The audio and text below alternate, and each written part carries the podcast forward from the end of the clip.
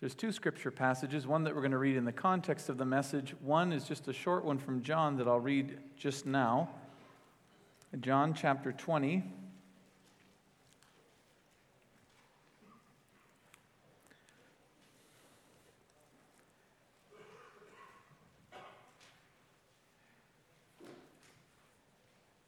I'm just going to read 19 through 23.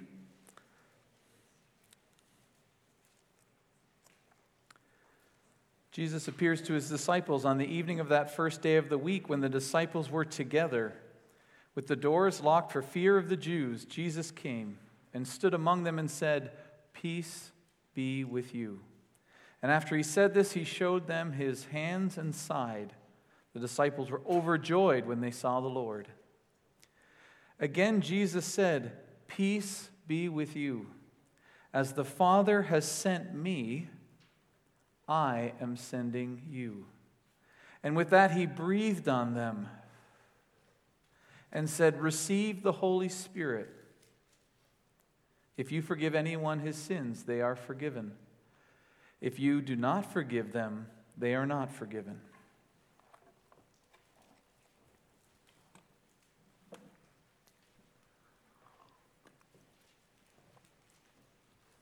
Thank, me, thank you for allowing me to join in your series. You're in an Epiphany series called God's Love and Our Love.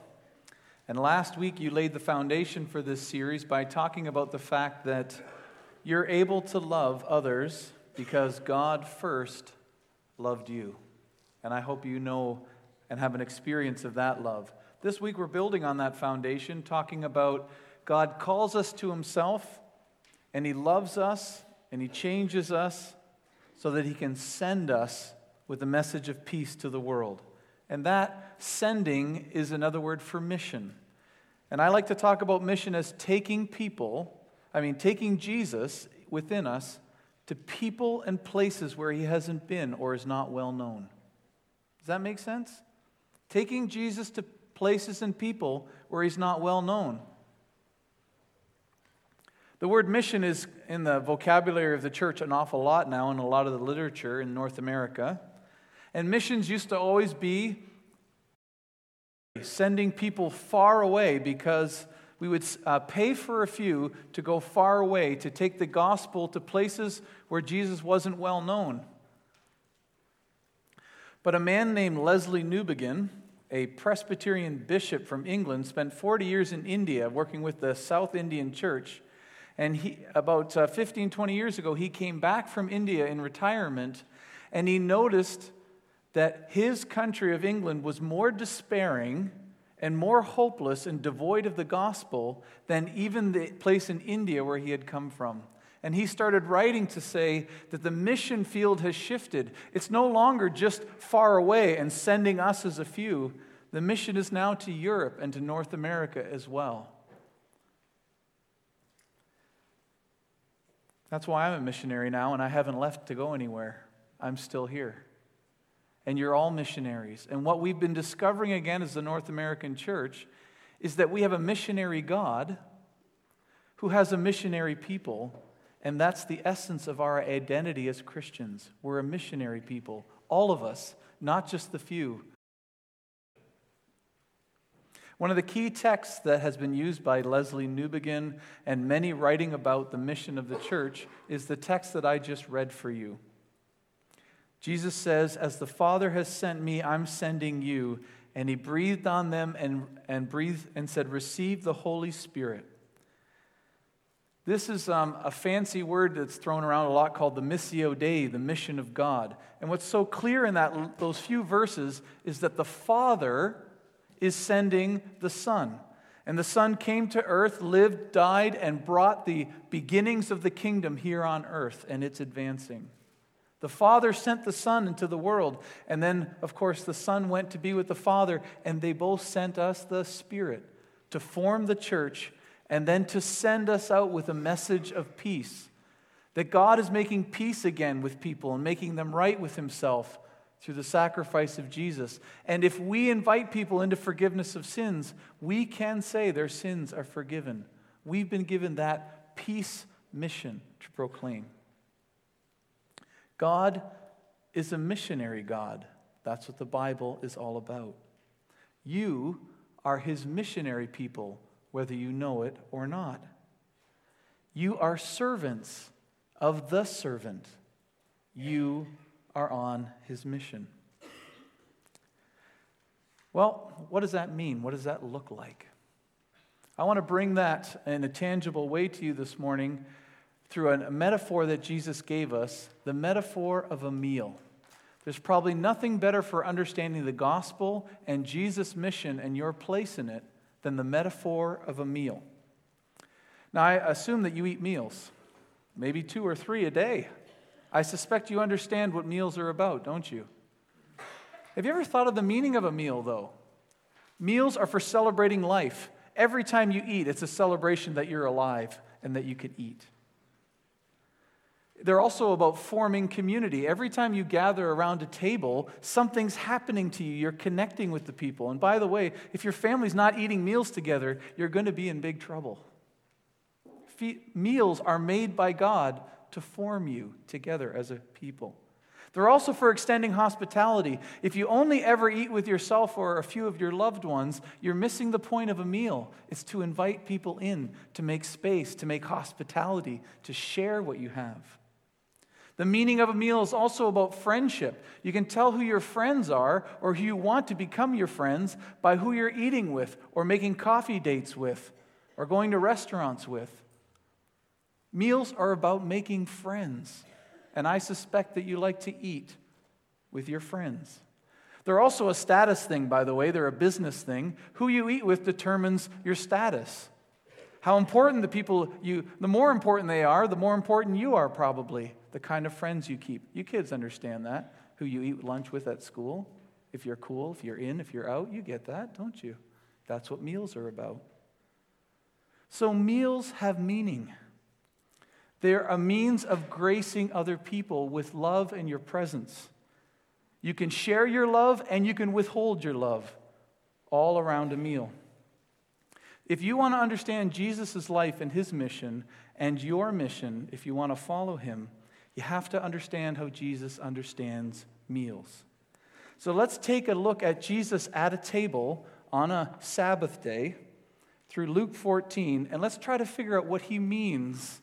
What are the meaning of his meal? And if you begin to understand it, you'll understand the meaning for your life and your mission. That's a tall order. Let's see if we can fill it.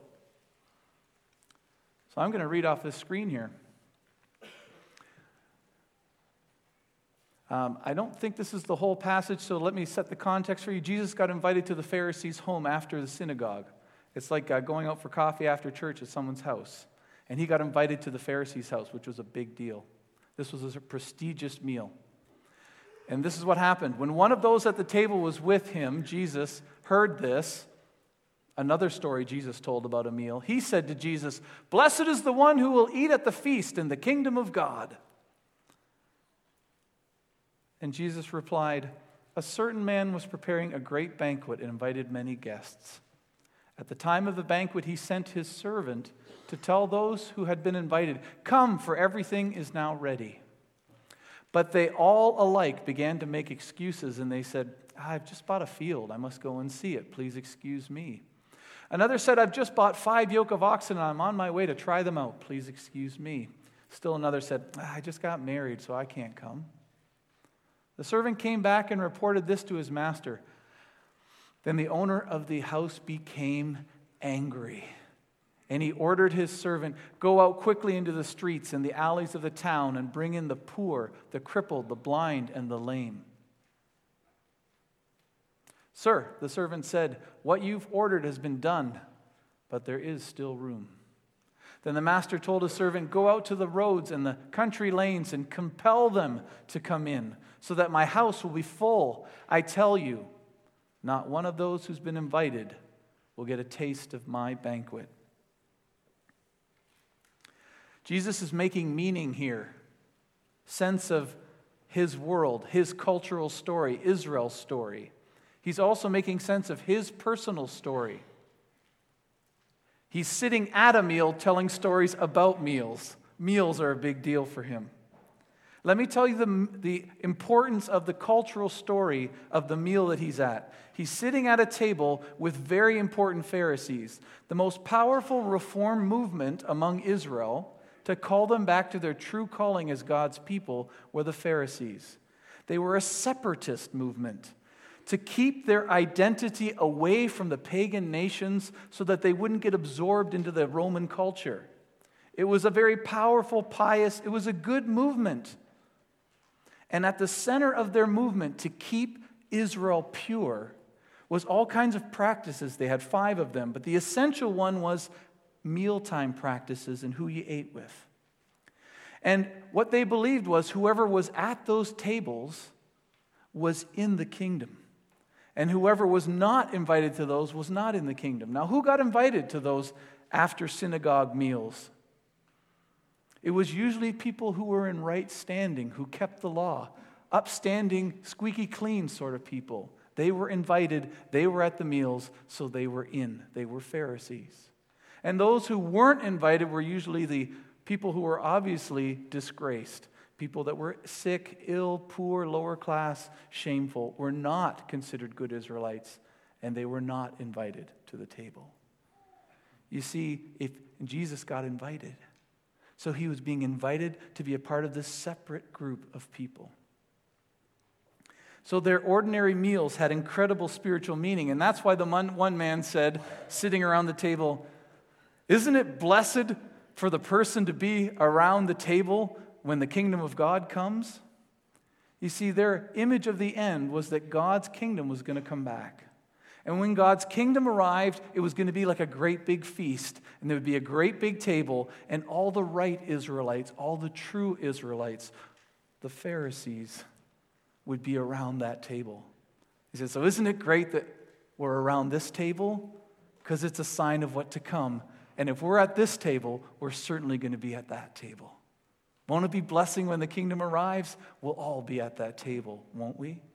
See, they're saying it was predictive about the future who would be in and who would be out.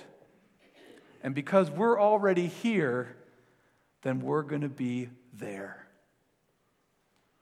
Now, Jesus tells an alternative story with a very different ending that makes them scratch their heads.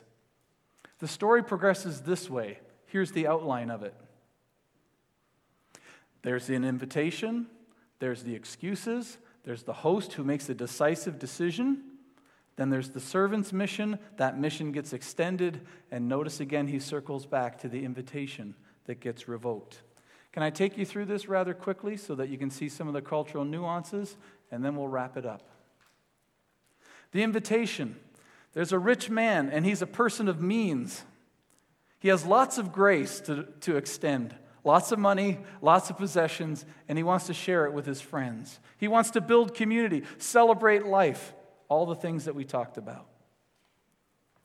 And so he extends an invitation, and it was done twice. The first invitation was probably done six months in advance, save the date. And uh, it went around to all of his friends. The servants published that, uh, told those people about that invitation. And so, on the basis of that invitation for the next six months, the fatted calf, the, all the preparations would be made for the six months. Then the second invitation would come as now it's ready. Now I need you to come. Today, tomorrow, it's come. Now, this is not our experience, but it's not all that different, is it, than our weddings? Right? We going to get married, we send out invitations. We ask you to our RSVP right? And then what? Then there's all kinds of work to be done until that date. And when the final date comes, you show up, and then finally the master of ceremonies invites you into the hall and you celebrate. There's the initial invitation and the immediate invitation to come in. But just imagine for a moment that you're invited to a wedding, and it's your children's wedding, and all of a sudden you start getting emails the day of. Sorry, I can't come. I'm closing on a house. Sorry, I can't come. I got some things to do around my house. I'm busy today. Sorry, I can't come. My wife and I have made other plans. Please excuse us. Can you imagine that? If some of your siblings did that, your aunts and uncles did that at your wedding, you can't imagine it. You know why? Because there would be so much trouble in the family if that ever happened, right? Can you imagine? You can't imagine that. The friendships that would be ended, the families that would be torn apart if you decided not to show up. That's the invitation. Now to the excuses. These excuses are so lame. I bought a field, I purchased oxen, I'm on my honeymoon. They maybe don't sound lame to you, but they are to the original hearers who heard this. Who buys a house and then goes to the open house after the fact? No one. Who buys a tractor and plow and then figures out if they drive straight? Who gets married and then for months says, Sorry, we're married. We can't go to any other weddings of our friends? Uh, this, is, this, is, this is just not how it goes. These are lame excuses. You know, we can all accept an excuse to not go to a wedding or a feast or a very important event if they're plausible excuses, but these are not plausible. They're just lame and they have this purpose. They are all trying to publicly shame the host. You see, there's collusion going on. It says they all alike began to make excuses.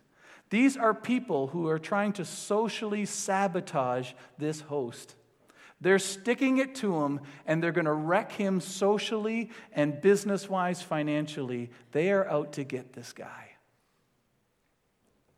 They've all agreed that we're all not coming, we're boycotting.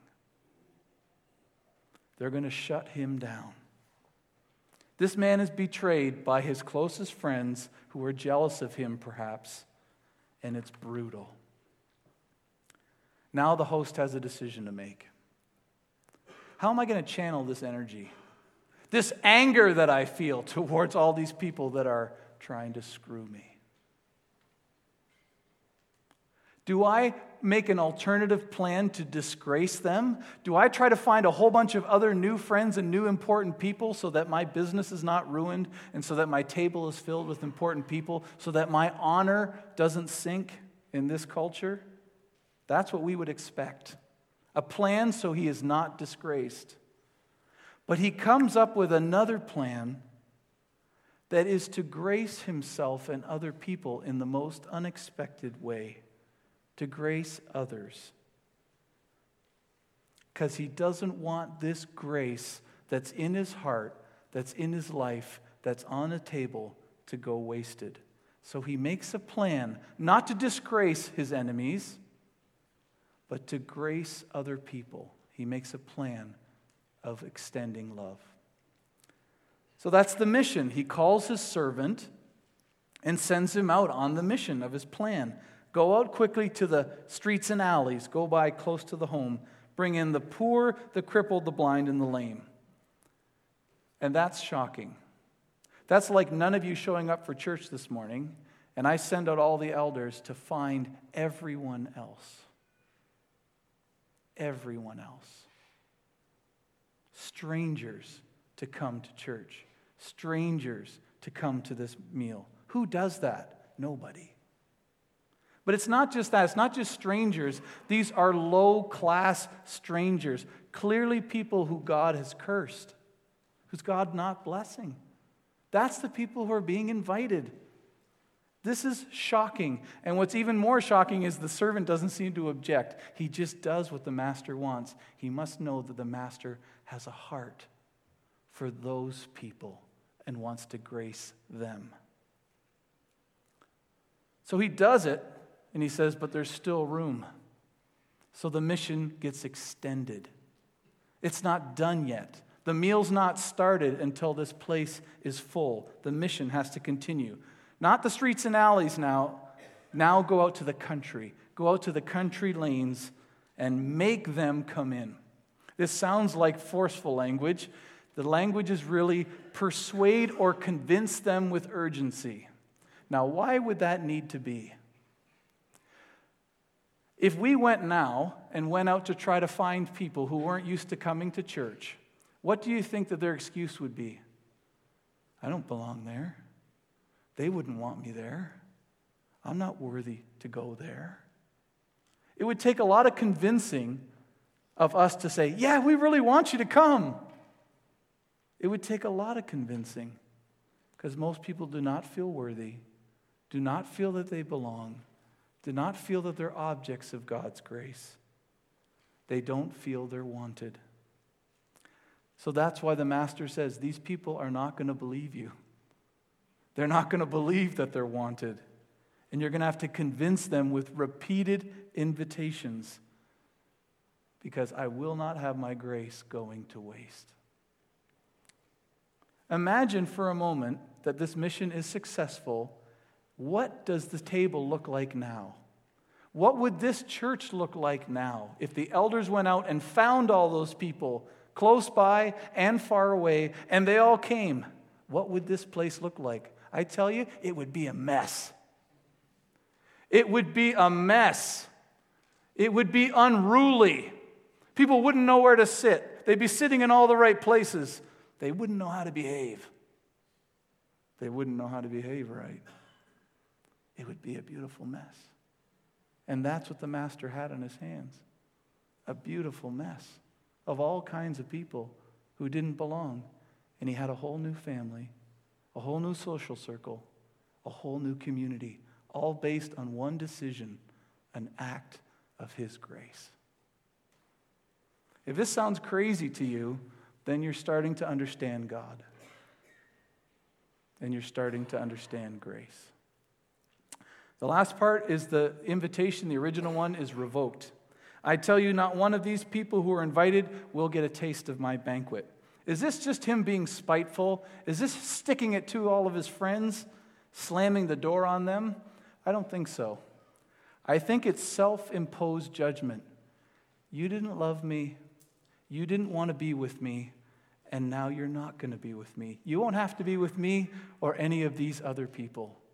You'll never get a taste of my grace again. You chose it, and now you're excluded. That's the story. I'm done. A few more minutes to wrap up. Three? Let's go. So, what's the ultimate meaning of this story? What's the ultimate meaning of Jesus' meal and of your life and your meals? Well, you probably know the meaning already. You learned it in Sunday school, but I'll tell it to you again. It's a kingdom meal, a kingdom story. God's coming back, and He's come back in Jesus. And Jesus is sitting at this table with the Pharisees, with God's own people, and He's saying, The kingdom's arrived. The host is here. I'm it. I am the Father. I'm the Son sent by the Father initial invitation come to me, come to my community, come follow me, and you're entering into the kingdom. It's beginning, it's arriving. If you receive me, if you love me and follow me, then you're in the kingdom. If you refuse me and turn away from the way that I'm saying the kingdom's coming, then you're going to find yourself outside of it one day. That's who I am. I'm the host, and I'm here. And why am I here? I am the servant, the ultimate servant of the story.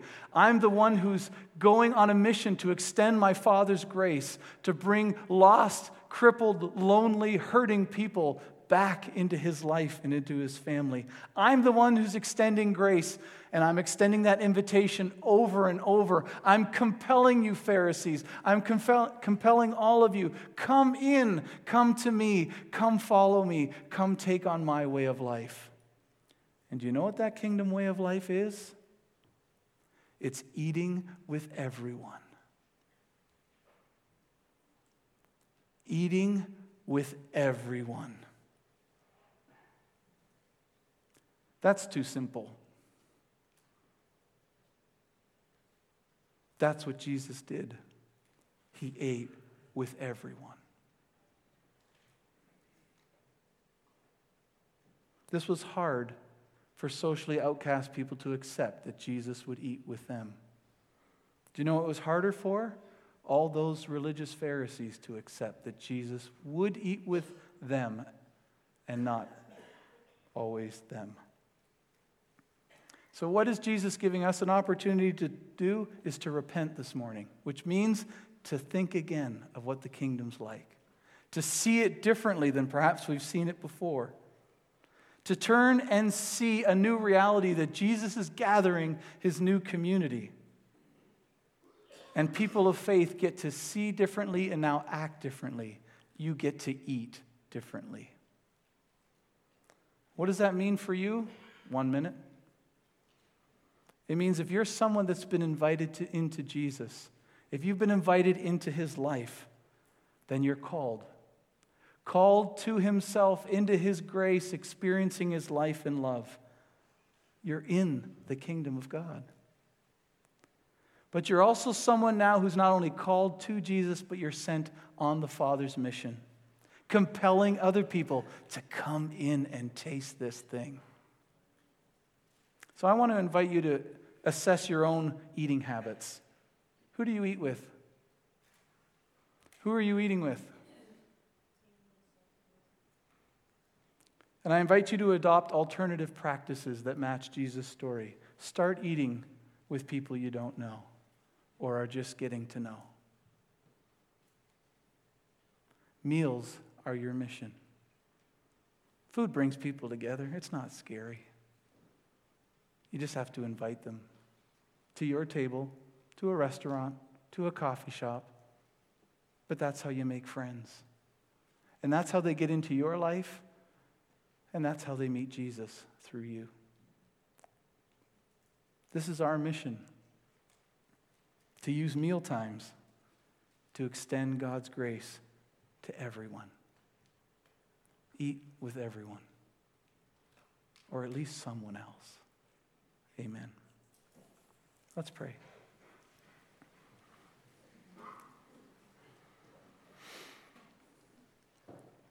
Jesus, this is probably as disturbing to us as it was to them. And this lifestyle of yours isn't always our lifestyle, but we're starting. We're starting to have your missionary heart, and we're starting to change our lifestyle so it includes others that we wouldn't normally frequent with.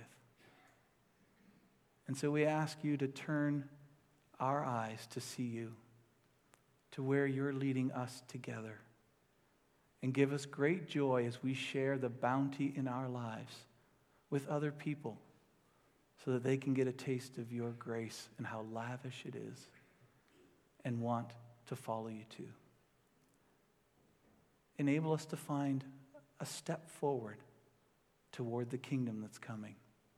We pray for that grace. In Jesus' name, amen.